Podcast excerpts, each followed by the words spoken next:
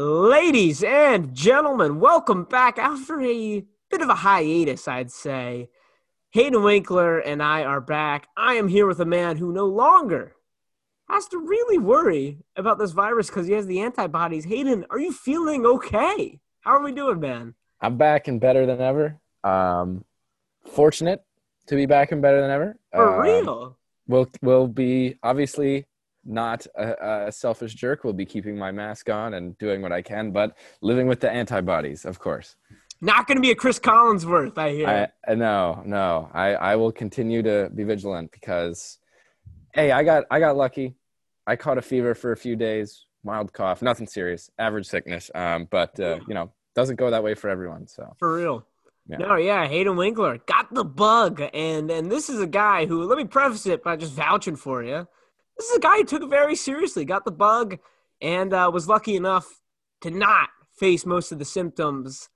Uh, I doubt Sean Payton took it seriously, but neither did he face Wow. the symptoms. Sean Uh, Payton does. No, never mind. I can't. I, I shouldn't say that. are you kidding me? Go ahead and say. it. Payton's a terrible person. Yes, and, sure he is. Um, anyway, I will say, folks, for all of our listeners out there, when you sit down with your buddies in isolation in your house and you have a wonderful Thanksgiving meal and you can't taste a lick of it, it is a bummer. Are you Um, so- serious? So, if nothing else, if nothing else, do it for your taste buds. do it for your Really? sense of smell. Lost it completely. Couldn't taste. Wow, Rudy. Gobert, man, like that I was know. the first report. I know. I and, and it's so Oh, it's crazy, it's man. it's crazy. Like, um, I'm trying to think of something that has a lot of flavor. Like, um, like I could eat a sauce. Perfect. I could eat a, a cranberry sauce and it tastes like wet paper. it's Oh nothing. It was nothing. Yeah. I can't even wrap my head because I mean I hear the reports about no taste, no smell, and and I think like I'm not even joking, man. Like just now, it really hit me. Like hearing you say cranberry sauce and wet paper. Yep. It's weird. It's That's a weird, weird. sickness. It's a weird sickness. It was it's so a strange few days, but we're out of it. Um, weird. You feel dazed, like a little. Mm. yeah. It's Really? a fatigue. It's a fatigue thing. Like you just kind of are sleepy, that just running a fever. I, I mean, listen. uh, Comparatively, we both know you're a lucky man, but Absolutely.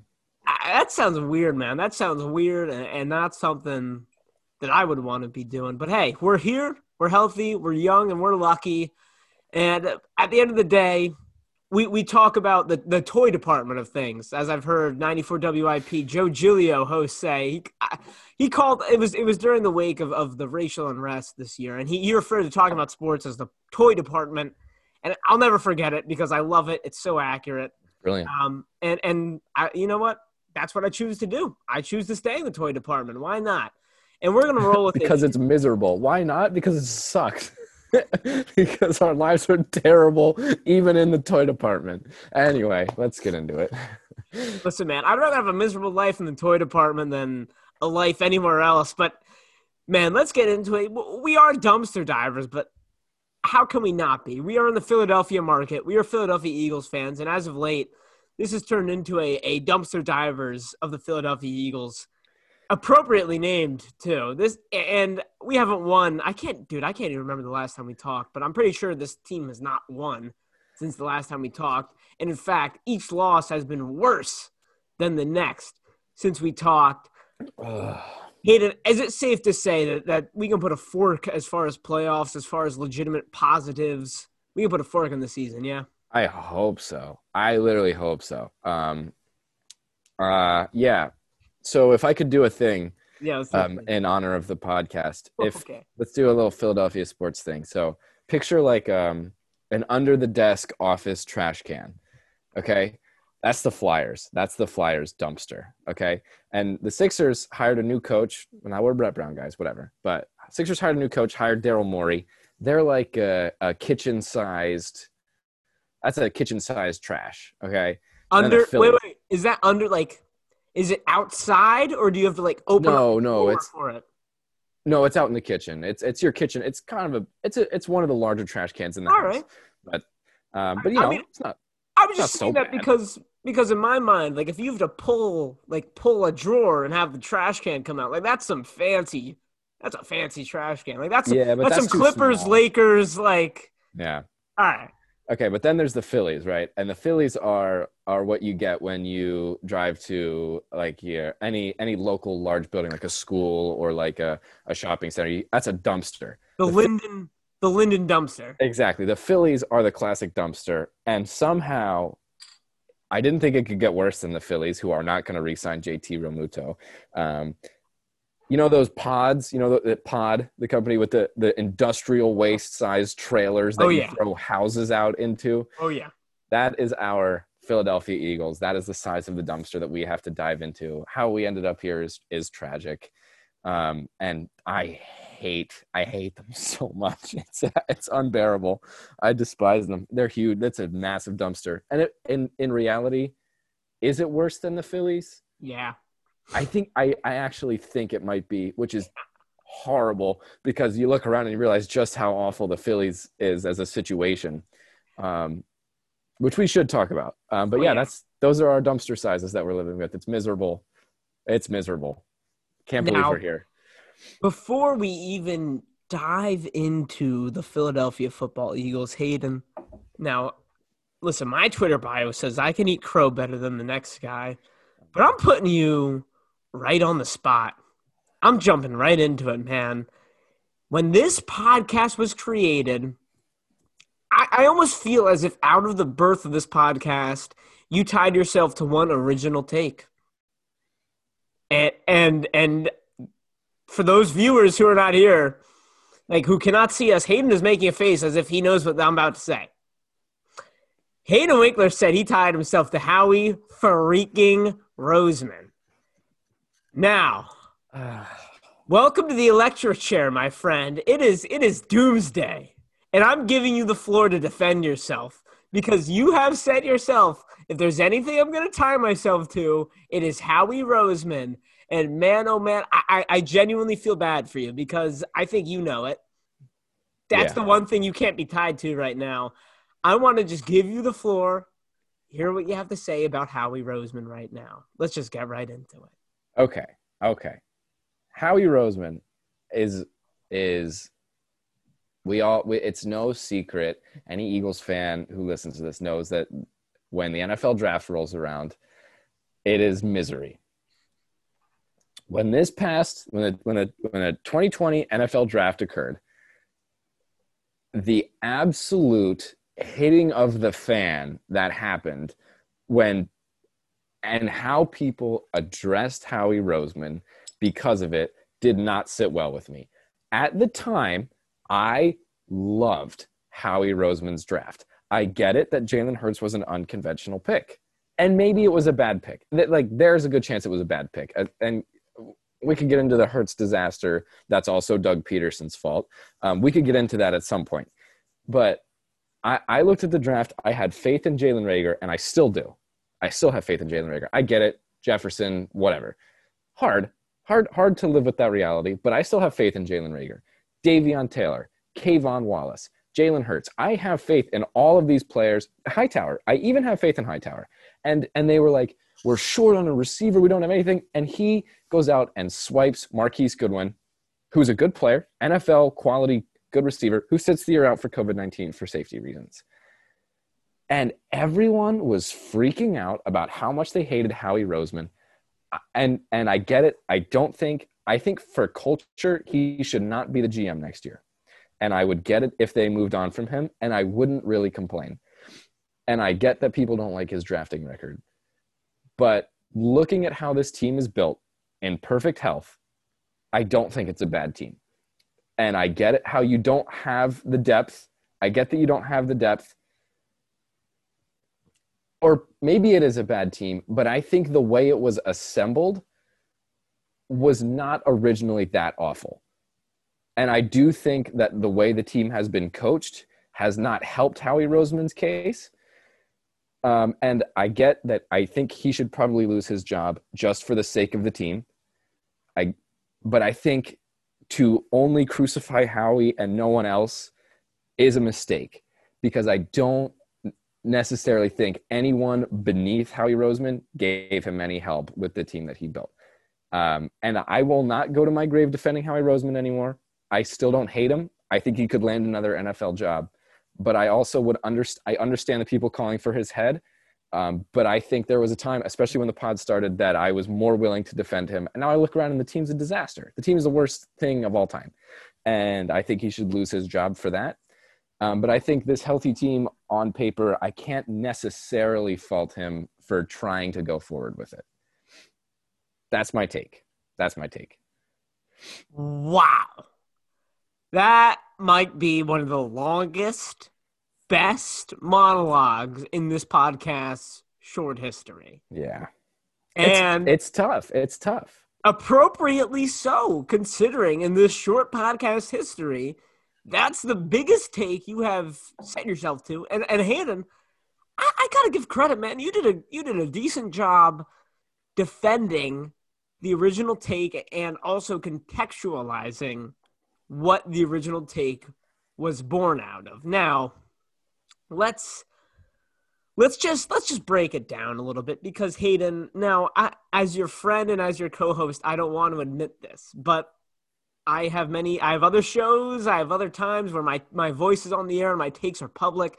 Hayden, I'm one of those people who am I'm putting this all on Howie Roseman. And and and and I think yeah, yeah, I think it's it's fair to a certain extent because I also I'm one of the first people who dish out credit to Howie where it's due. Travis Fulgham, that's a Howie's find, great gem, and and I blame Doug Pederson a little bit, but I think excuse me, I blame Doug Pederson for throwing Alshon Jeffery out there, but I think a little bit there's a little bit to look at uh the the the top, the Howie and the Jeffrey Lurie. Now, obviously, us as fans, us as as non insiders, we don't really have any idea what's going on behind closed doors. You know what I'm saying? Like, for example, that's, that's always been my argument. I, I, think people that think they know what GMs of sports teams are doing are morons. Like, we don't know any. But right. uh, sorry, continue. No, no, yeah, no, that's a fair take. I mean, unless your name's Adam Berry, you know, Schefter, you know, like. Yeah you don't really know Adam Berry. Sorry, let me just say. I said Adam Berry. That's the Temple University punter. you've uh, you've narrowed down your work. you got Temple football yeah. on the brain. And I just said Adam Berry when I was just thinking of what was it? Matt Berry, Adam Schefter. Yeah. Yeah. yeah. All right. I, I combined the two and, and equal Temple University football special team. A football superhuman, a football reporting superhuman, Adam, Adam Berry. Berry. who also makes a, a decent uh, collegiate kicker, I mean punter. But anyways, like like set aside these people who think they are Adam Schefter or Matt Berry, these these football insiders who actually know what's going on. I, I just this this season it screams to me too many cooks in the kitchen in the sense where there's not one person who's got executive power with the Eagles. I don't mean literally like there's too many cooks. Like it's clear there's three guys who are making decisions. There are three cooks. Yeah. there are three cooks. It's not like there's so many cooks. It's just these three cooks. It seems like no one really knows who's the head chef. And and this all came down to the Monday night football game against the Seahawks. Now this is a game where I actually predicted the Eagles to win. How much I truly believe that prediction, who knows? Yeah. But I think there was some legitimate sentiment to my prediction. And, and listen, I predicted a 23 to 26 ball game. Now, the Seahawks scored 23 points. And, and that's why when I look back on this game, I, I'm pretty pissed off because the Eagles were simply like, if the Eagles ran the ball five times in the first quarter, I genuinely feel like that game could have ended 26 to 23. But that's beside the point. The point is, that might well, not be beside the point later if we get into an argument. Of course, of course, continue. of course. but but that's not the point I'm trying to make right now. The point I'm trying to make right now is the fact that Jalen Hurts was taking quarterback one snaps during practice leading into this week. By all accounts, like this is not something that came from Eliot Shorr-Parks from from you know a local Philadelphia Eagles reporter. Like this was national media. This was multiple reporters reporting Jalen Hurts is taking snaps as quarterback one. Now, what that says to me is that Doug Pederson, the coach, is putting Jalen Hurts in the situation to take snaps as quarterback one. I like I almost feel as if there's nothing else you can take that as because whatever like what happens on Sunday slash Monday because we're talking about a Monday night football game, but you understand what I'm saying. What, what happens on Sunday, you know, what happens on game day you that might be a decision that is influenced by the owner, that is influenced by the general manager. But trying out Jalen Hurts at quarterback one during your practice, to me, that seems like a decision that is being made by your head coach. The fact that Jalen Hurts took one snap, did that, I'm mm, sorry, two snaps. One was a handoff to Miles Sanders. The other was the out route to Alshon Jeffery that looked beautiful. Our only play of more than five yards of the quarter. Exactly. that is exactly what I'm getting at. It is Jalen Hurts makes. We, have all seen it. You know, this this is coming out on a Saturday. Eh, you know, I know we've all seen it. But what I'm saying is, what that tells me is this is not just Doug Pederson because I think I really firmly believe if this was up to Doug Pederson, Jalen Hurts would have gotten more snaps on that Monday night football game. And there's so many conflicting reports about, oh, you know, Lurie says if Hurts is good, put Hurts in. And you hear this report about Lurie storming out of practice, and it's just such crap. It's just such mumbo jumbo surrounding this terrible football team. And Hayden, I, I got to tell you, man, I really firmly believe that Doug Pederson wants Jalen Hurts to get reps at quarterback because he believes that Wentz is struggling. Wentz is not the quarterback that he used to be, and he's getting word from Howie Roseman. And, and maybe it's not Howie Roseman. I'm willing to be wrong about Howie, but I just I'm just thinking that Doug wants to try out Jalen Hurts, and he's getting word from above that no, we've committed to this Wentz guy. We've got our money in Wentz. We we put everything in Wentz. You got to keep playing him until we're mathematically eliminated. Like, do you understand what I'm saying? Like, can you? Can yeah. You... No, absolutely. And it's actually a perspective I didn't consider. I thought the Hurts disaster, I was blaming on Doug. I was blaming the the two snaps he took, the only positive play of six yards, and then taking him out right away I was blaming that on Doug because I think more that that is Doug's decision in game. Who's who? Per, like what personnel is playing? Who's going out on the field? That feels like a Doug thing to me. At the same time, if I put myself in Howie Roseman's shoes and I made the investment that I made in Carson Wentz, yeah, I want him to play. I want him to play. Like I made that investment. He needs to go out there and be better. Um, which is why like and and you talk about the disaster with Jeffrey Lurie, which is sad because in all of the years where the Eagles have been disasters and the weird decisions they've made and the weird Eagles things that have happened throughout the years, I think Jeffrey Lurie is a good owner, um, and I I have faith in him. Um, so it's it kind of sucks to see him like get roped into this disaster and like they talked about how he missed the game in Cleveland that's a side point. He was like trying to protect his grandmother who he was yeah. going to see on Thanksgiving, and they made this whole talking point about how he missed the game. That made me so mad. Like, leave Jeffrey Lurie out of it. I, I do think it's Doug Pederson and Howie Roseman. And if it comes down to it and neither of them keep their jobs, I won't complain. Um, but I am, I, my, you know, and it, it's from maybe from a personal bias. My leash for Howie Roseman is longer than it is for Doug Pederson, probably, and I'm I'm pissed off at Doug. I I I really am. I don't like Doug Pederson. I because when it comes down to it, say what you will, I don't think Howie Roseman is a good drafter. Howie Roseman built a team that has Miles Sanders on it. It's up to Doug Pederson to use him. Howie Roseman made the mistake of extending Alshon Jeffery and paying him too much money. I get it. It's a horrible contract. It's maybe the worst contract in football, except for now Wentz's. Uh, but and I get it. And these are these disasters are why I'm not gonna like necessarily die on the Howie Roseman hill. It's Doug Pederson's decision to play him over Travis Fulgham. Yeah. It, and it's just like Doug. It's Doug Pederson's decision what what plays are called on offense now. Well, he he I mean, he can't do anything. He I, and well, no, I won't disagree with that. He's horrible. I mean, he's horrible, and and maybe Howie is too, and I'm okay with that. I think I think both of them need to go. I really do. Sheesh, man, you are you are ready. And, and listen, this you're not It's a alone. disaster. This no, team I mean, is a disaster. You're not alone. I, I, you are not alone by any means. There are a lot of people who believe that Howie and Doug both need to go. But I just wanted to touch on that Alshon point real quick because that's another one of those things where where I find myself here saying, "Listen, I am not in that locker room. I am not Adam Schefter, Matt Barrie, Adam Berry.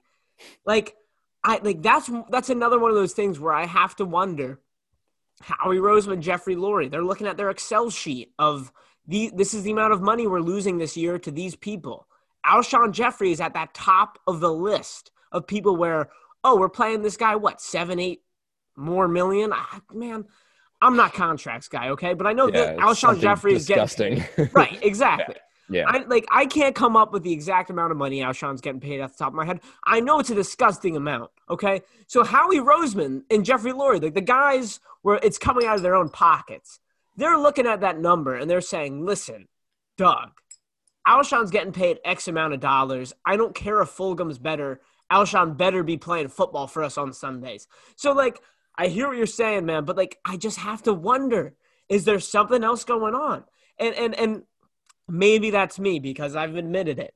I will be the first guy to rush to Doug Pederson's defense.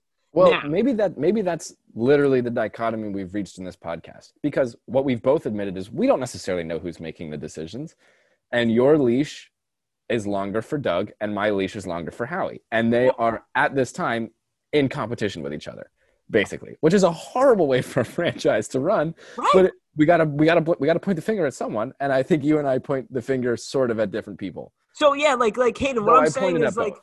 Hayden, like gun to your head here. There is no division of blame. You have to put 125% blame on one person in the Philadelphia Eagles organization. Who are you putting it on? Because I'll say it right now, it's Howie Roseman for me. It's it's the question is one guy gotta go. It's not, oh, it's Doug's fault and it's Howie's fault. It's Hayden, you gotta just take it all, throw any previous love and takes out the window. Be with me today. And you got to put all your blame on one of those guys and say, that guy got to go. Who is it? Because I'm saying right now, Hayden, Doug Pederson took this team to the promised land. Whether you want to give the credit to Frank Reich, whether you want to give the I do. credit to Nick Foles, and you can give the credit to Frank Reich. What I'm saying is you cannot dis not dis what's the what's the word I'm looking for? You cannot belittle, yeah, but you cannot belittle the fact that there is a an accolade next to Doug Pederson's name, no matter where he goes. When he if he gets fired by the Eagles this season, he's gonna fire up that resume. It's gonna say Doug Pederson, 2017 Super Bowl winning head coach. And I think that means a world because living in the city, I, I admit it, I'm young. 20 years old for being an Eagles fan, that is absurdly young. And you know it too because we've heard so many times just give me one Super Bowl. All I need is one. Just give me Right. one. And he was the guy. All that crap. And you get the one Super Bowl, and what is it, three, four years later, the same coach who brought you that Super Bowl, you're ready to just ship him off and out? Now, and Hayden, look, I live and breathe. That guy sucks. That guy sucks at play calling. Doug Pederson sucks as an offensive coordinator. But this same week that we're recording this podcast, Doug Pederson has also said he is willing to give up the play calling. He has finally said it. He's willing to give up the play calling. And to me, that is huge. And that is another reason why I, I am putting it all on Howie. I'm putting you in a tough spot. I know, I know. You got to put it all on one person. Who is it going to be? I okay. Here's another part of this argument. All I think if you're going to assign the blame to one person, not in terms of Eagles, not in terms of the two specific men we're talking about, it makes more sense to put it on a GM than a coach. And I think that's why I get your argument. And I'm Howie guy more than I am Doug guy. And I do I do still believe in this sort of Doug Pederson esque attitude that won a Super Bowl. I believe in this Doug Pederson esque innovation of football. I do think he's a great football mind. I think I I think maybe like maybe the league figured him out. I think losing Frank Reich hurt for sure. Um, and if he's willing to give up the play call, that's one thing. But I think when it comes down to the argument that we're having, if you're looking at the structure of an NFL team and you have to pick one person, if your franchise is a disaster, then it's the GM. And like that might be a pretty solid argument against Howie Roseman. I don't think. Hmm. Hmm. I I think that both of them will remain no matter what happens both of them will remain in the NFL and both of them could be successful without each other. I do think it's a dichotomy that can no longer exist in harmony. Um, so I think to point a finger at one person, it's hard not to say the GM. So maybe Howie. Um, but I, like if I'm firing Howie Roseman and not Doug Pederson, we better go. We better go 14 and 2 next year. Like we better be insane. If you're going to fire Howie Roseman and keep Doug Pederson around, he better absolutely kill it because I'm sick of him. I I can't stand the man. I look at him and I feel anger. And I feel like he's checked out. I feel like he's checked out. I don't think it's even the same Doug Pederson as 2017, 2018. It feels like a different guy. Um, so if you want to, I think if you if you get rid of only one, I wouldn't pick Howie. Maybe not, but I absolutely understand why you would, and I think it makes more sense than picking the head coach. But I, I swear, I literally swear, if they fire only Howie and not Doug, and we don't win the division by a landslide and walk through the playoffs, then get rid of both of them. If you get rid of both of them, go six and ten for all I care and start over. I don't care. i am watching this. If I can stomach this, I can stomach anything.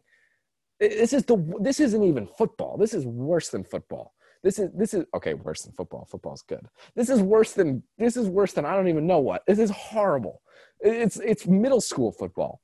It's terrible. It is so far from the standard of the NFL. I hate it so much. I wouldn't be opposed to seeing them both go and just starting over. But if you only if you only and you know what? I'll, I'll make it a two way street to not put too much pressure on Doug. If you only pick one and not the other, that other person that stays in Philadelphia, oh my God, he has to he has to be perfect. So get rid of them both. Like that that that's that might be my take is get rid of them both. And I absolutely see what you mean. That that pointing the finger at one person that makes more sense for it to be Howie Roseman, um, because maybe Doug still has something in his back pocket that that was that magic that he had all along, and I I could believe in that. I think Howie's been good at his job, other than the NFL draft. I get it. DK Metcalf, don't talk to me anymore about. I don't care. I don't care. Okay, I don't want to talk about that anymore. It's over. What's done is done. I don't think Howie Roseman is terrible at his job, but I don't think either of them should be in Philadelphia next year. Wow. Wow. I mean, listen, I was really putting the pressure on. I wanted to hear you say it. If I'm gonna be like, I wanted it. Like that's what I was getting at, and and you bit, and I appreciate it, and I appreciate the honesty. And, and now that I got the truth out, because I think, I mean, it was unavoidable, man. It was really unavoidable. Like Howie Roseman has done and I understand why you like Howie Roseman. I want to give you credit for your for your love of Howie. Real quick, I think let's he has a big over... brain. I really think he has a big brain. Listen, I really do. I think he's got a big brain, but I also think that's the reason why he's so terrible. Like, he's got a big brain in the sense where, man, I friggin' love Alex Singleton. He is literally my favorite Philadelphia Eagle in the year 2020. I say that without hesitation. I say that without doubt. I freaking love Alex Singleton. I love Travis Fulgham. I think him playing bad is solely a result of Alshon Jeffery coming back. I really do. Like, I think there's some people who are like making nothing out of Alshon coming back and saying, well, it's not Travis Fulgham's fault that Alshon's coming back. The guy got healthy. No. Like, look at the Sixers. You know, like, I think with the Sixers, there's a certain mentality where you look at the older guys or you look at the more – the more uh, the guys with the more pedigree, and you say, all right, those guys are the ones who deserve the shot, a la Shake Milton. You know, like Shake Milton might get on the court and say, well, you know, Simmons is on the court with me. Simmons wants the ball first, and and he's he's an alpha in practice, so I'm going to pass the ball off to him. I feel as if that might come off with Alshon, the way it comes up. Like Fulgham's a guy from Old Dominion. You know what I mean? Like if you're a guy from Old Dominion, no matter how you've done in this year, when you're going right next to a guy at, like Alshon Jeffery, you're gonna you know, be like, all right, Alshon, you've been around. Right. Not even just for the Eagle. I mean, Alshon Jeffery's been a good NFL exactly. wide receiver in his career. Right. Yeah. So, like, to me, I, like that that is baffling to me and and i touched on it earlier about how i think howie might be talking and, and you said it where you were like this year's worse than football and, and then you corrected yourself because football's great but like no i know what you mean because if this was just football travis fulgham would be playing and Alshon Jeffery wouldn't. He we would be we would be in an interesting division like seeding race if we could this, play this football. Football. This isn't football. This is a business. This is the NFL, and, and we know that. And I know when we talk about it, we would love to talk about it as if it was just football. But I think we both know that's that's not the reality. The yeah. reality is this is a business, and that is why the Philadelphia Eagles look the way they do. And for years and years, the Philadelphia Eagles have built themselves on being, oh, you know, Philadelphia's team, the hard nose. We're going to give tryouts. Oh, Vince Papale, come mm-hmm. join our team. We're, we're the hard nosed Eagles. And now you get an accountant like Howie Roseman. You but get, Howie's had his job for a while. Howie's had his job for a while, and he's had the luxury of having a competitive football team at his disposal. Now, after years and years of being the general manager, after years and years of making bad draft picks, this is the result. You know, because there's like Hayden, and, and I get why you've been Howie guy because I've been with you in the same sentiment. Look at guys like Fulgham. Look at guys like Singleton. Cre'Von LeBlanc.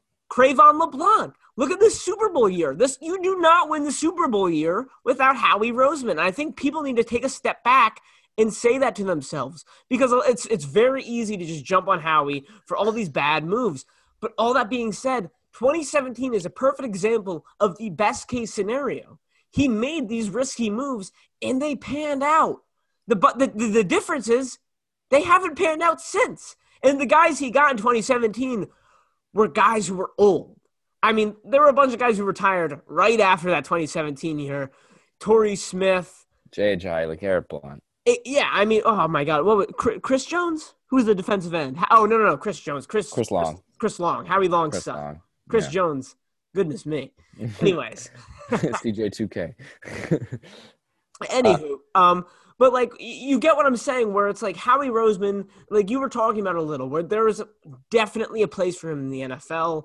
Like I, it's easy for us Philadelphia fans to be so hard on him and listening to the radio. I- I hear it. Everyone just hates him. But I, I want to give you credit for tying yourself to the Howie train. Like it, it is not without merit. It is not a random shot in the dark.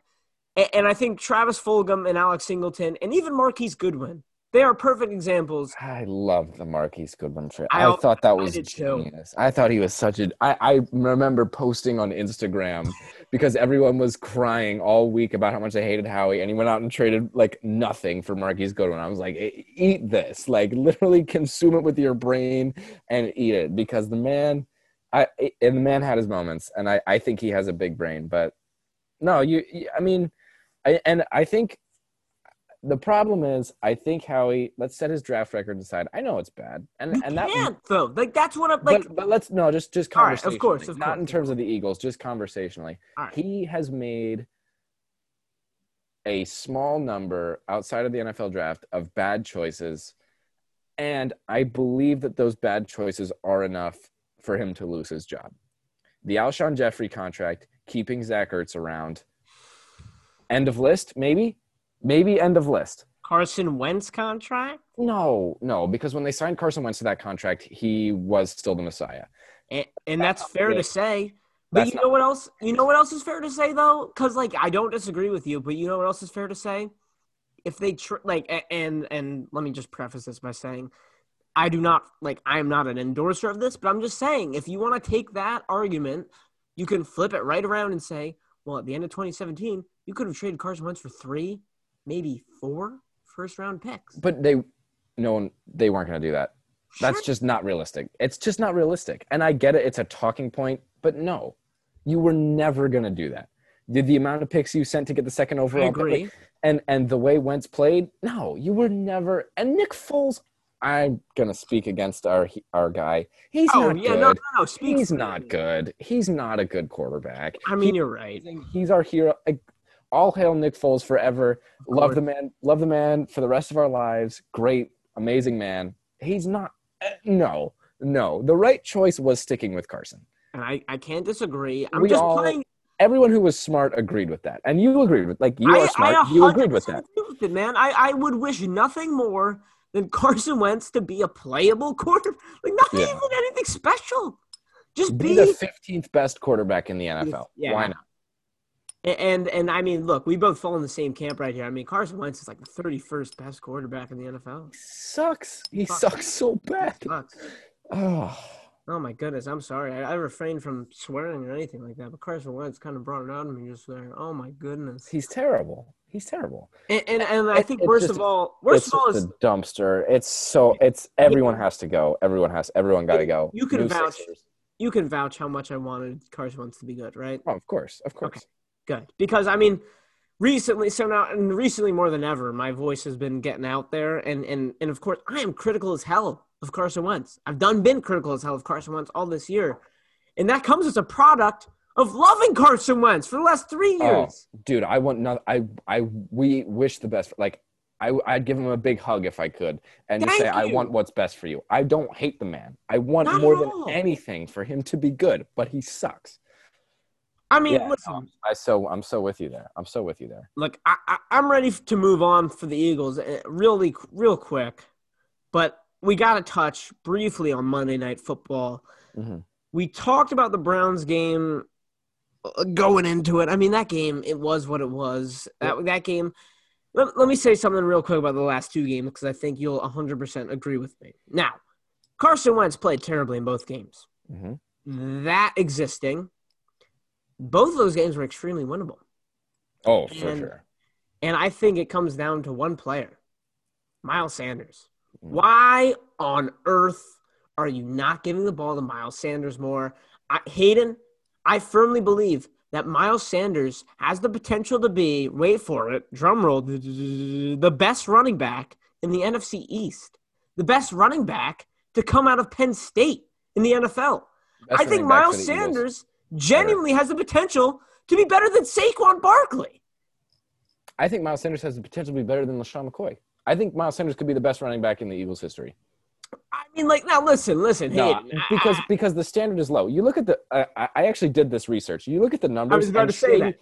If you look at the numbers, Shady is the best ever, and I know the instinct is to say Brian Westbrook, and no disrespect to those two Eagles legends, but man, what are they doing to Miles Sanders? The, the, he's amazing. he's amazing. He and he fu- he coughs up the ball at the worst time every time. Like Who the Browns, cares? the Browns game fumble in the end goal situation was just like, oh, that's brutal. After he, but he took us down the field that whole. It, he was the reason we were in the end goal Uh, situation. I'm sorry. Any fumble that that is done in a quote wintry mix, like Yeah. that Browns game was played in a windy. Playing without wintry mix. gloves. Yeah, Like, come Yeah. on, man. he's like, so good. Oh my god, it's ridiculous. It's ridiculous. he could literally be as good as Shady McCoy. He could. He, I think he'd he kind of plays like him. He plays like, and I agree. I think he could be better. He's he is clearly so good. And man, where's the play calling for him? Is that that's Doug Pederson? That's Doug Pederson. Like- Run the ball. Where's the uh, the other question is where's the thunder? Right? We have the lightning. Man, uh, hey, hey, say what you will. The Eagles and Doug Pederson specifically have made it work. The thunder and lightning. You have the lightning with with Miles Sanders. Get a power back. Get uh, like it, when when I'll say what you will about Jordan Howard. When Jordan Howard and Miles Sanders were spelling each other at halfback, that worked. Like that, there were many many times where that worked. Give me a little thunder and lightning back. Like get a balance of power football and and a, an elusive back, and let him go to work. Let him catch the ball. Throw it to him if you want to. I don't care. Throw Well, Sanders. Get him in the open field. Eh, yeah, you're right, man. You're right. He he he literally could be the difference between games that we've won and lost. It's true. It's so true. And and let me just I will say though, I mean, look, Miles Sanders has had some bad drops in the last few games. He's made some mistakes. He Yeah. you know fumbles the drops. It's it can, Listen, but you got to keep going to him. You got to keep going to him. You yeah, you gotta you gotta keep going to him. And, and fumbles is one of those things where it's like, oh, it's inexcusable. Uh, Carson Wentz at a point Mm. had more fumbles than any NFL player. Like Dude, at a certain point of time. inexcusable. Right. You want to talk about inexcusable? That's what I'm saying. Dude, So- and can you name another player on the Eagles? Like if you're if you're at your 10 yard line and you need a chunk play, we're not it's this is this is the reality we've been. The chunk play is not through the air. The best chance we have at a chunk play is Miles Sanders on the ground. True. And that's sad. That's a sad statement about our team. It shouldn't be that way, but it is that way. I mean, and and and and to go further about that statement is is like how true that is, and even how true that is. Let's look at how the Eagles started their Monday night football game against the Seahawks. They get a first and five. They start the game off with a first and five. So right away, it's just like, all right, put the ball in the belly of your good running back, your good young running back. You have five yards, three downs to get five yards. If you run the ball three times, you're going to get five yards. And they passed the ball three times in a row. And, and let me just real quick go over those three passes. On the first possession against the Seahawks, you get a pass, I think it was like an out route or, or a curl to the outside. a, a drop ball. Not a terrible throw by Wentz, not a great throw by Wentz. The ball was dropped, tough coverage, whatever. Second pass, a slant route to Greg Ward over the middle, which was, as I described, the football equivalent to missing a wide open transition layup. Greg Ward was uncovered five yards from the line of scrimmage, right over the middle for a slant route, and Carson Wentz made a terrible throw. And the third hmm. pass, I almost want to say it was to Greg Ward again, but I don't. I love Greg Which Ward. one was Al-. Alshon? Was one of them? Al- there was an Alshon drop. Was that first down? I thought it was first down. Okay. Yeah. Alshon was either first or third down. Yeah. Long story short, third down, man was open. He was a little bit covered, but once made the throw, it was a drop. Three downs, three passes, no completions, a punt. The Seahawks proceeded to get the ball. They drove down the field to the two yard line. Now the defense stopped them, but that's not the point I'm making here. The point I'm making here, Do we need to spend 15 minutes talking about Derek Barnett? No, you don't need to spend a second talking about Derek for for one reason or another. yeah. No, but- right. But the reason, but what I'm saying is the Eagles came out with a first and five, an absolute gift of a first and five, proceeded to pass the ball three times. The play calling is disastrous. The quarterback so play is disastrous. The receiver play is disastrous. The offensive line play is not that bad. I'll say started started disastrous, but honestly has stopped becoming the only thing you can blame. Right. Yeah. The offensive play is not that bad, and yet Hayden Carson Wentz remains the most sacked quarterback in the NFL. I will oh, say Oh, this. and you want? You, did you want? I mean, you watch the ESPN Monday Night Crew be like, "Look at this throw he had that he could have had for a touchdown, and he Yeah. didn't do it. What is wrong with him? And- Just and- be normal." and to further back up the point, like I like I've prefaced this before. You've prefaced this before by saying like you and I, we are idiots. You know, we don't know what's Right. going on. We don't know shit.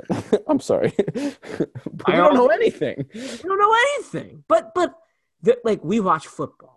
Well, just like everyone else who's listening to this, I'm sure we watch football, and we watch it, and we see the left end blow by the right tackle and start running right at the quarterback, and we see all these other quarterbacks also see the left end blow back the right tackle and step up in the pocket, run for three yards, throw the ball away, find a check down, and I'm watching this this Monday Night Football game with Carson Wentz, and I see, sure enough, the left end blows by the left tackle. I see the defensive tackle blow by the left guard. You name it, all right? And, and mm-hmm. I give the Eagles offensive line credit because they're no, they're not elite, but they're also not. Yeah, what are they supposed to do? Perfect protection every play? What like you need that every play to do anything? Right. Carson Wentz, 110%, he holds on to the ball. He holds on to the ball. And, and that's coming from me watching the games. No expert. I don't sit here with a stopwatch. I'm watching the game and I see a left end coming in clear as day. Dude, Carson, throw the ball away. And he just takes it. He Remember takes when he ran? Remember when he tucks it and runs and gets 15 yards? Just do- do that. Do that at least. Run the ball. You're a good athlete. That's Carson Wentz. Carson Wentz can run the ball. That's what he can do. Just go. Take off. And Hayden, what, what what scares me the most is oh. I mean, like, look, this isn't even rocket science. What I'm saying, this isn't even statistically based. This isn't a scout talking to you.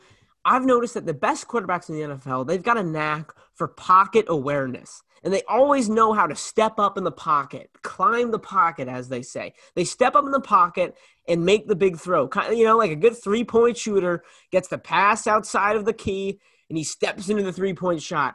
I have not seen Carson Wentz do that one time this season. And that's and one Carson of the things. Wentz used to be the, one of the best at it. Exactly. That's one of the things. Really was a model of how to do that. That is one of the things that made me so inspired by Carson Wentz's young play, even with the mistakes. Yeah. Even when he would do He something So good at that. Exactly. He, The knock on Carson Wentz when he was in his first, when his early days was he would keep the play alo- uh, alive to a fault, and I- and I would scoff at that. I'd say, I mean, like, sure, that's true, but I'd like to have that problem. Now, Yeah. He's kept the play alive. I feel like I can count it on my fingers, like four times, and and every time I can think back on those four times, he threw a pick immediately after. Yeah. This guy, Fumbled, threw a pick, got sacked. It's one of them. One of those three things that he does all the time. he's broken, Hayden. I really feel as if he's broken. And I, I got to look. And, and it's not like I'm saying this baselessly. We watched that Seahawks game where he got his head smashed in. Mm. The guy has had his head smashed in, he has had his ACL torn, and he's had his back broken. That is like, to me, that is as bad as it gets for a quarterback, a young quarterback who played FCS football, mind you. And not that I was big on that coming into this. It's just when you look at his body of work and, and, and like, I, I got to, like, uh, there's an article from NJ.com coming out saying that Doug Pederson and this offense has reverted back to a rookie quarterback offense, just to simplify things, trying to get Carson back. And, and you see what happens on Monday night. You see what happens against the, the Browns. This guy seems broken to me. Like if, it's if not it, the same. It can't be the same. Like It it, doesn't make sense for it to be the same Carson. It doesn't make sense for it to be the same guy. He's he. Everything is different. His demeanor, like it's just like, and and you know what? You know what does not sit well with me. You know, a quarterback showing frustration when he screws up doesn't change him screwing up. Like Philip Rivers. Right. Car- Carson Wentz goes out there, throws a pick. Let's say he rips his chin strap off and throws his helmet on the sideline. That doesn't change that he threw a pick. Yeah. But it shows that he cares. It shows that that bothers him. Carson Wentz goes three and out time and time again, sacked all the time, throws picks, gives the ball away, three and out, three and out, turnover, three and out. And he just kind of like, yeah, I'm going to head back to the sideline and just sit here. It's like he's got, there's nothing. There's no flame. There's nothing. And you're right. Maybe he is broke. It's just not the same guy. He, he, the skills, what made him great is gone. And now it's just like only faults. And it's like, I don't know. I think anyone can test this. It feels weird. It's like too much. Because, you know, every quarterback goes through some whatever. You know what I mean? Every team goes through some whatever. This is too much. Like, this is too weird. It, it can't, it, it can- just can't continue. And it will for the rest of the season. But oh my God, it can't. If this goes into next season, like, this is this is calamity level for a, an NFL franchise if this carries over for another season. I mean, this is like there are a lot of bad football teams. There have been a lot of bad football teams in history, but any bad football team can get a first down. You know what I mean? The 0 and I know what you 16. Lions, the 0 and 16 Lions could get a first down. And we, I mean, it, there are times you go out there watching, we can't do anything. We look worse than the 0 and 16 Lions. It's like this is I mean, it is a nightmare. It is like it is like please stop. Like when does this stop? And there's I, there's just no end to say this is. I mean, it's a disaster. It is just. This is why it goes back to the point we started with. Everyone has to go. It just can't. It can't go on like this. It's just and it's it starts somewhere and wherever it starts, it continues into other sections of the team. I mean, it's maybe it's maybe it's Brandon Brooks. I've asserted many times that Brandon Brooks is the most important player on the Eagles. I and I, I stand by it. I think Brandon Brooks is the most important player on the Eagles. And maybe it's maybe it's all because he's not able to be on the field. I thought Um, about that recently. I really God, did. he's so good. He's so important. I wish he could play. I love Brandon Brooks. I love that guy. I just sucks. It's it's not fun. It's not fun. It's not worth. What, who, what do we play? What, who do we play against? The Saints now? Packers? Who do we have? Packers. I Yeah, about great. I don't That's know, awesome. but it's That's great. I can't can't freaking wait to play the Packers. Can't wait to play Aaron Rodgers. And, and by the way, Aaron Rodgers has gotten to that point of his career where I almost can't feel. I almost don't feel like it's real. Like the fact that I'm saying like like Jalen Mills is going to have to cover a player that's getting thrown to by Aaron Rodgers. It almost doesn't feel real. Like Aaron Rodgers has reached that point of his career where like his level is so elevated. Yeah, The fact that Jalen Mills has to cover someone that Aaron Rodgers is throwing to blows my mind. The one thing that makes me feel good going into this Sunday is Darius Slay on Davante Adams. And let me tell you why, just real quick. Darius Slay on DK Metcalf played one of the worst games I've ever seen. And that's a, I mean, it's a lot to ask of Darius. oh Slay. no, no, no, don't get me wrong. played poorly. He played poorly, Sure. but it's a lot to ask. Right, right, right. And Darius, I, I mean, listening to him in in the media, listening to him on the radio, that guy, I mean, he's he's actually a stand up guy, and I give him a lot of credit for it. Love Darius Slay. Love Darius Slay. Yeah, I mean, I'd be hard pressed to to to say a bad word about Darius Slay, but I, I look back on Sunday, man, and and I don't blame the game on Sun and on Sunday. I don't blame the game on Monday on Darius Slay by any means. No.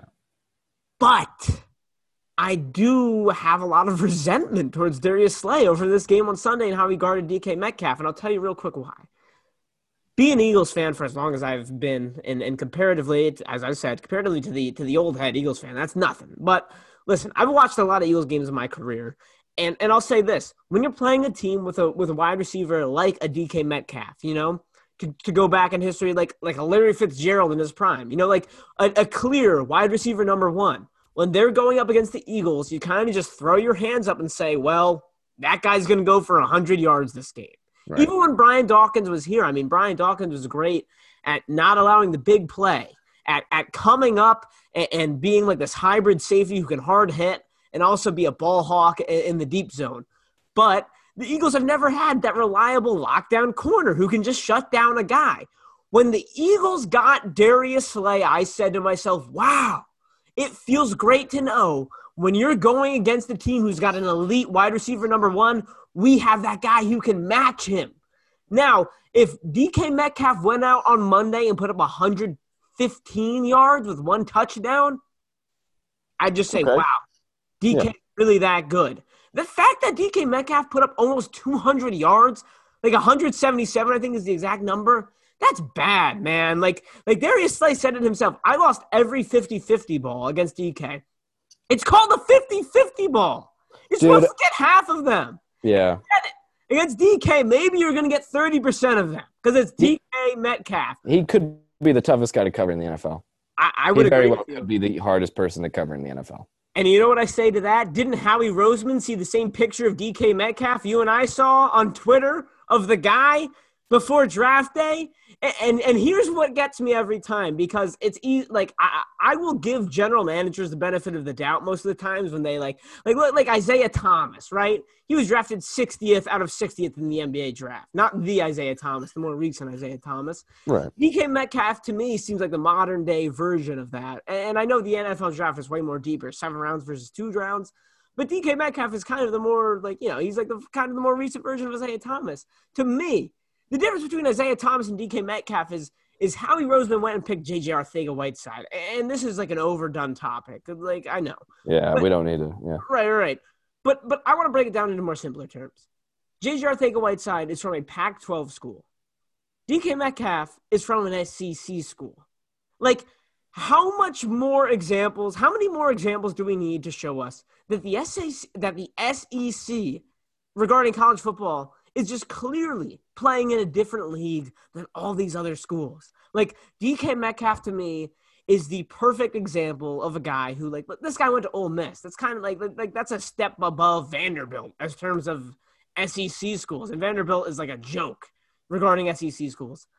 Look at how much better DK Metcalf is than any other wide receiver out of that draft class. Look at look, it's just to me that shows me that shows me the SEC is clearly elite. It's going to be elite, and it's not going to stop being elite as far as talent goes.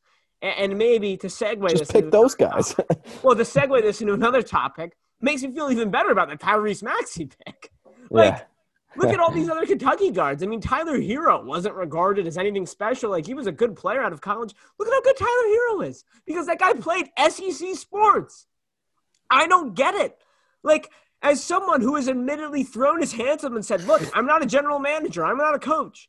But it seems so obvious to me that the SEC is just a league above all these other schools. You can make a case for the Big Ten. I love the Big Ten. The Big Ten produces close to professional product, but the SEC regarding football is and will always be the best product. So eh, look, Justin Jefferson, another example. Yeah. Look at like and I and I and I was I, I better than CeeDee Lamb.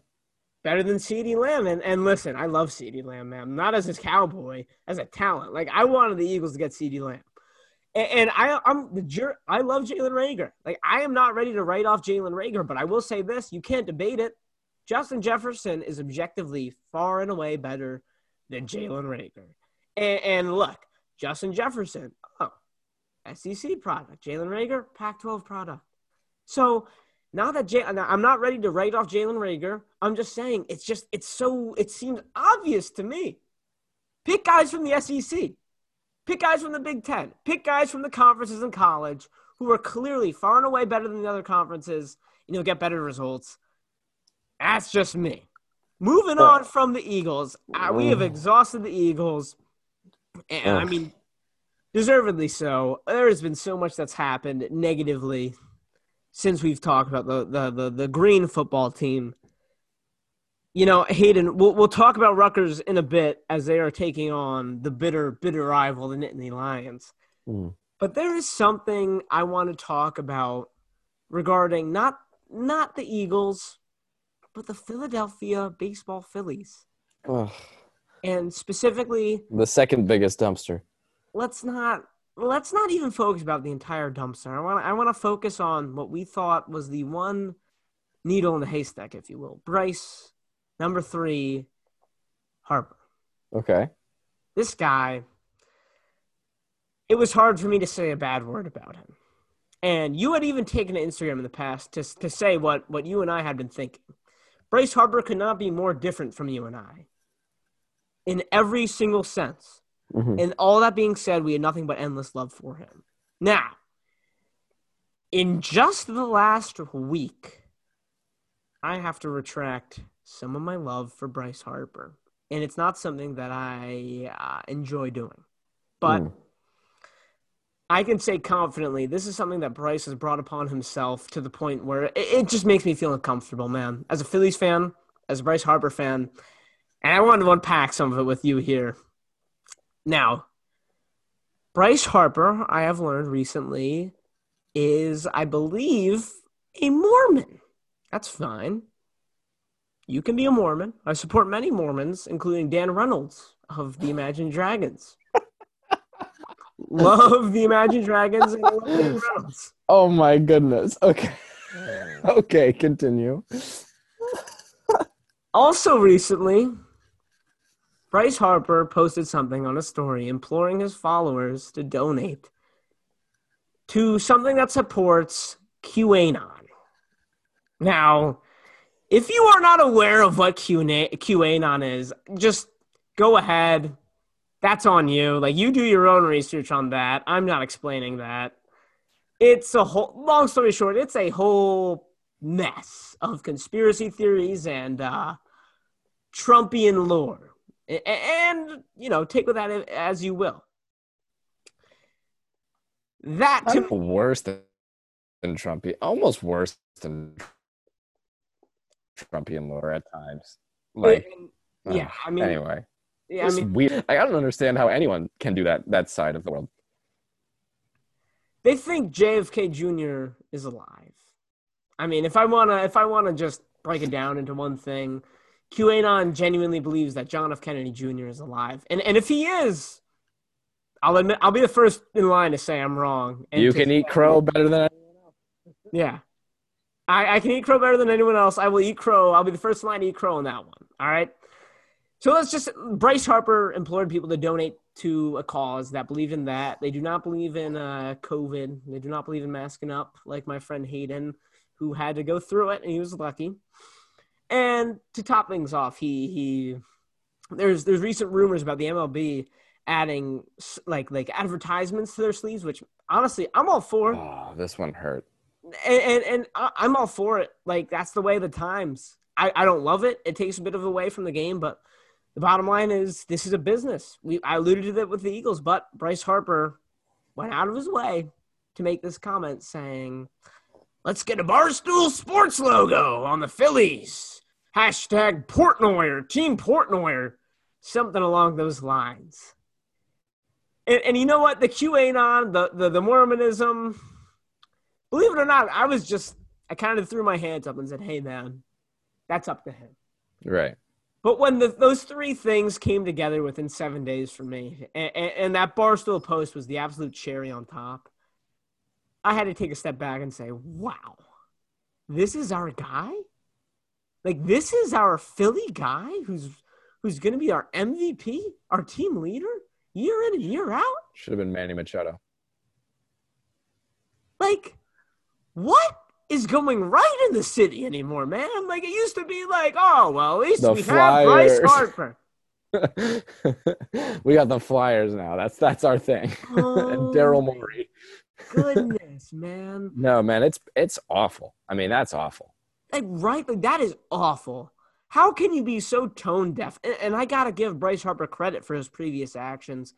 He was so pro Philadelphia, almost to a fault. Like I was annoyed when he went up to uh, West Philadelphia, born and raised. It was so corny to me, but it was like, all right, man, this is better than anyone else has ever done. Everyone scoffs at this city. This guy's embracing it.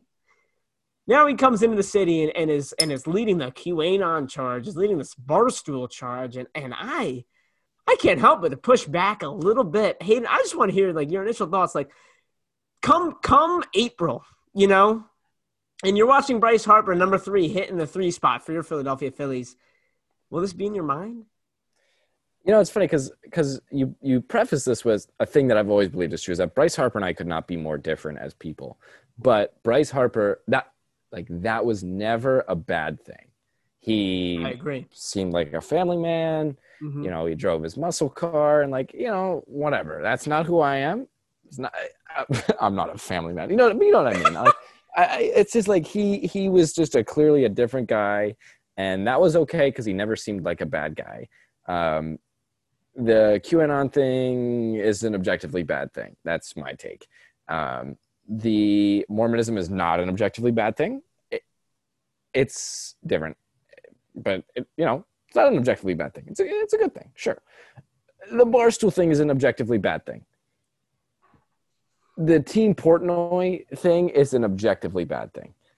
Like, and you know, Bryce Hart, he's always been a religious guy. Perfectly fine thing with me. Don't care. Don't care. Good guy. You know what I mean? And uh, you know, whatever religion, good thing. Uh, driving a muscle car, uh, wouldn't do it. Don't like hunting or fishing, not a bad thing. Perfectly good people do all of those wonderful things. Great. I've never met someone who's a perfectly good person who supports a QAnon thing. Um, I have met people who are perfectly good people who like Barstool, but I will still insult them. because if you can go on Instagram and type out hashtag Team Portnoy, you have the maturity of a 12 year old. And it's a bad look. It's a bad look. Dave Portnoy is a is a bad person and I and I despise him. And if yeah, yeah, sure. He's makes a lot more money than I do. His brand worked, whatever. Don't care. I don't care. He's a bad person and I hate him and I hate his brand. And if and if the Philadelphia Phillies trot out there with the Barstool logo on their sleeve, I will not root for them. I will not root for them. That's it. I'm done. And if it's Bryce Harper's fault, he's not our guy. He's not my guy. You can you can do whatever you want, Bryce. I've I've liked Bryce. I I've always thought he was a decent guy. He's got a cute family, right? Yeah, he's got his little kid. He's got his nice wife. They got a whole cute thing going on. He's been our guy. But you're right, man. These, these past few strikes on his record are just atrocious, and uh, I I just mm, it's awful. And and I don't think it'll come to anything. And maybe I'll forget about it. And when he you know hits a grand slam uh, to walk it off 500 feet, you know what I mean? I'll be like, oh, way to go, Bryce. But uh, it, it it's hard. It's hard because he he went from being a guy that's different from me, and I still like him, to being a guy that is harder to respect, and and that sucks. That sucks when that's your guy. You know what I mean? No, I think you I think you described it the best possible way you could describe it because I have this recent I mean, there's one baseball jersey I own, and it's Bryce Harper. Me and I got to be honest Me with too. you. I got to be honest with you. I regret it in the last week. I don't really feel like wearing a Bryce Harper jersey anymore. And, and I'm sure when when the world is a different place and we're at a Phillies game at Saturday at four o'clock against the Nationals and they're wearing the alternate cream jerseys, I'm gonna be all in on Bryce Harper again. Right. But for the time being, that really does have an impact on me, especially when you go and flip it. Now, let me just flip it on you right now. Let's talk about Carson Wentz, a guy who we have been absurdly critical of his play. And you and I, we, you just touched on it a little bit about, about the lifestyle. And, and I know you and I, we're not very religious folks. And, and, and you just said it completely okay if you are. Carson Wentz, perfect example. Guy's got a cute, cute family, like absurdly cute to the point where I don't even understand why even Why he's playing football. lovely wife, lovely daughter. I mean, the guy should just enjoy them while he can. That's besides the point. As we know, the guy very religious. Very he hunts a ton. You and I are not hunters. But what happened this summer with with the the George Floyd situation, the the in, incredible tension, the incredible social reform that came along with that tension, and out of any NFL player, I, and and I like you know I'm not saying he was the first one to say anything, but I'm saying personally when I went on the internet, the first person that I saw say anything was actually Carson Wentz. I was so damn proud to be Me a Carson too. Wentz fan when he when he released that. It, it was just it was just felt like and all of the news that was hard to consume and it was a it was a weird difficult time Oh, yeah. and for everyone you know and like definitely worse for for others different from me obviously but to, to go on and, and see like this is the leader of my team he comes from a background where you might not expect him to say something like this and he takes the time to like post a message i was i have never been more proud to be a carson wentz fan. And you're right that's an interesting dichotomy. That is an interesting dichotomy. Right, and and that's not and that's not something that anyone's talking about right now because from I mean for many reasons. Like right. there, there are there are in the eyes of a Philadelphia Eagles fan there are much bigger fish to fry with with how bad this team is. But I, I honestly just wanted to take a second right here and, and and take a look at how your two superstars of your two big teams are handling this thing. And I mean, you look at guys like Ben and you look at Joel, and they might just be too young. And I really think that's the case. They're too young. Joel's having a kid. I don't even know if he knows what he's doing.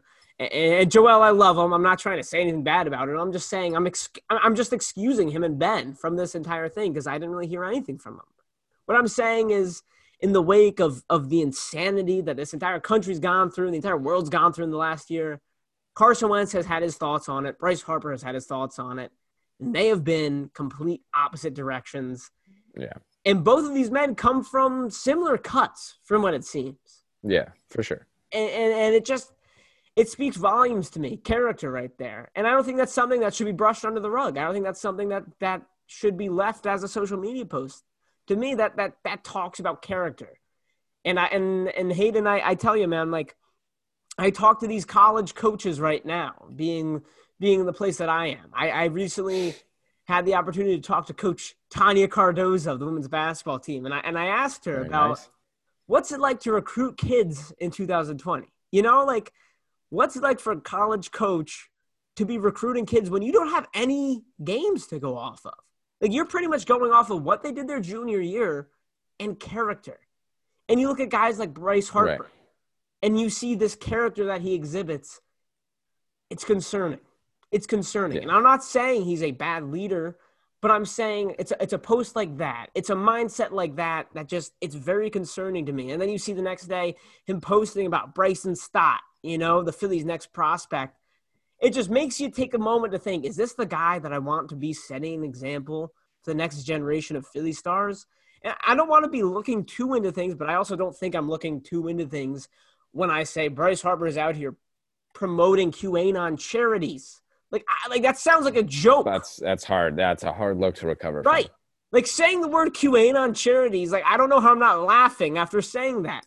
But here we are talking about it. And Bryce Harper, this billion dollar man that the Phillies have put all they, they gave him the keys to the city, uh, one of the most liberal, one, one of the cities that is struggling most with COVID, one of the cities that is trying to to do do better with COVID. And in the wake of all this, you got Bryce Harper imploring his followers to donate to a QAnon charity. That does not sit well with me. But listen, man, I am willing to like I like I don't mean to be like a, a forgiver here, but I'm realistic. I'm realistic, man. Like come October and the Phillies are making a playoff push and Bryce Harper sitting the grand slam, that's not gonna be what I'm thinking about. I just want Right. to get that out here now while Right. still relevant. This is what I'm thinking. This is what's going on, but we've been talking for a little while. We're gonna wrap things up real soon, and with some closing thoughts here. It's a it's a Friday. This episode is gonna be released on a Saturday. The game day hmm. of Rutgers University. Now we've been talking about this team throughout this entire podcast, and I've had some viewers be like, "Dude, what the hell, man? Like, why do you love Rutgers football?" Every single show I do, I bring up Rutgers football pretty much just because I love this team so much. I love Greg Schiano. I love how well they're doing. Hayden, this is the big one. They're playing against Penn State tomorrow. As we're recording this, maybe today when I re- well, it's past midnight right now. They're playing. Yeah. They're playing Penn State today. Yes. In our time, this has been always been the big one. Can our team, Temple or Rutgers, beat Penn State? Now it has only experienced one time, and that time was before I was a real Temple fan. So for me, I've never really experienced a true victory against Penn State. I have got the you know being an outsider looking in. I've been all over Rutgers football. I think they're the real deal, and and I'm kind of feeling good vibes going into this game against Penn State. Our man on the scene, Hayden Winkler, a Rutgers University student. What are your feelings going into this game? I also feel good. I, I do feel good. Um, listen, Penn State's had a weird bad year. Um, Rutgers has had a weird good year. Um, and you know, you look at Rutgers, we're what two and four. It doesn't. You look at that record, you're like that's not a weird good year. That's a bad year. But um, hard to put into words just how good of a year it's been for Rutgers, especially comparatively. Um, and the last win, uh, well, like you want to talk about, you want to talk about, uh, like just asserting yourself and like like just power like playing the way you want to play the way Rutgers closed that game um, playing power football with a quarterback. Uh, it's just awesome. Um, and I, I have a good feeling. I think Penn State is sad. They're in a sad state of affairs. And uh, you just look at the way the teams are trending. Listen Penn State's had their success. They started this year ranked eighth in the country. They are a bad football team. Um, that is a team trending down. And Rutgers is a team that is undeniably trending upward. And if you want to just go on that alone, then let, us run with Rutgers. There's a chance we lose the game. You know what I mean? This oh, team yeah. did. Penn State did start the year ranked eighth in the country, well, which could well, mean that in terms of raw talent, they are better than we are. Oh, and I and I certainly don't doubt it. And, and Hayden, let me ask. I know you are not. You are far from a gambling man. Let me ask you, what would you assume the current point spread is for this game on Saturday or today? Uh, well, no one's going to give Rutgers the love. So I think Penn State's favored by probably nine or 10 points. 11 and a half. Penn okay. State is favored okay. by 11 and a half points. And now, no chance. No chance. If if Penn State wins, it's a, it's three to seven points. It's a, it's one score. There's no way it's 11. 11. It's no way it's 12. Okay. Let's say it's no, there's no way it's 12. Um, I, I think if Penn State wins, it's a close game. Man, I look, I, I just I feel good about this game, and I'm not going to go as far as saying this is a definite Rutgers win, but I think Greg Schiano, he's the better coach in this game between James Franklin and Greg Schiano. And I also think Greg Schiano, Greg Schiano's no idiot. Greg Schiano knows his next coming years coaching against Penn State are going to be very tough. Right. This is a down here for Penn State, no doubt. And you said it yourself. The raw talent on Penn State is probably better. But let's make no mistakes about it. In the next five years or so, this is without a doubt Rutgers' best opportunity to chop that wood and beat Penn State. Chop I, it up, baby. Family Trust Chop, FTC. I'm so excited for this game, man. And maybe that comes as a product of covering foot Temple football all year, like having just like nothing to root for. Oh man, I am excited for this Rutgers versus Penn State match. If you are listening to this podcast, if you have the fortune of listening to this podcast before noon on college football Saturday, forget about all the games. Forget about any good Alabama LSU is a game.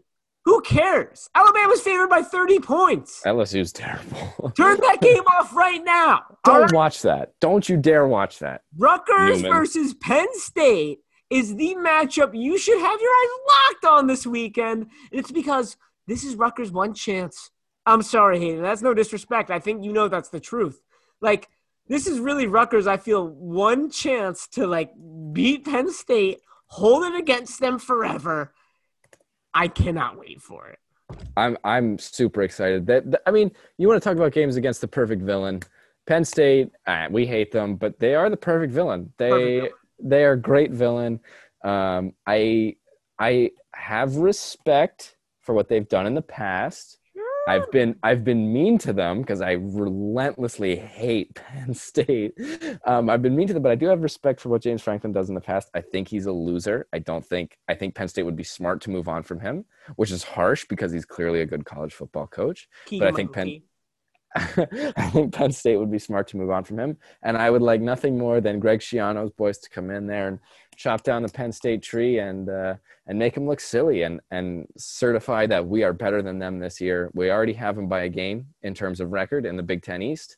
Um, so to give them by two games and say yes, we are better than you. Ah, man, there would be nothing better than a team started this year eighth in the country to to say we are two football games better than you, and we're Rutgers University. Your fans have said we don't belong in the Big Ten. You, you've said all this, and Greg Schiano comes back and he's gonna chop you up. I I just oh it would just taste so sweet. It would be like it would be like nectar. I'm giddy. We're giddy. We're giddy. You got me excited for this. It was the it was the your fans said we don't belong in the Big Ten. That's what got me going. Oh, I want oh, it. I want it so bad. I, we belong. We're gonna prove we belong. We're gonna continue to prove we belong. That's not a noon game, is it?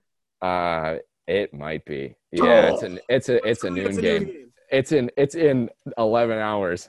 No, it's don't a noon tell game. Me this is a noon game. It's in 11 hours.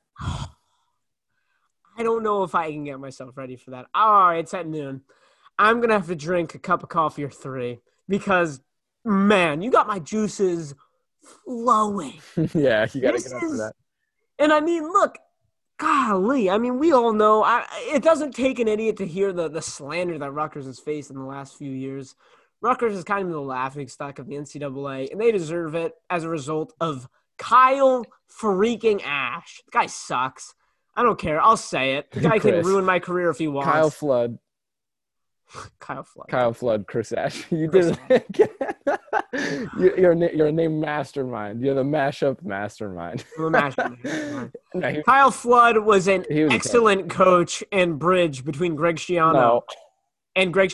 I will defend Kyle Flood's honor. Okay, because someone had to bridge that okay, gap between Greg Schiano and Greg Schiano, and Kyle Flood was the only one who could do it at all. Chris Ash could not do it. You're right. Chris, you are right about that. Exactly. So based on that, I will tip my cap to Kyle Flood.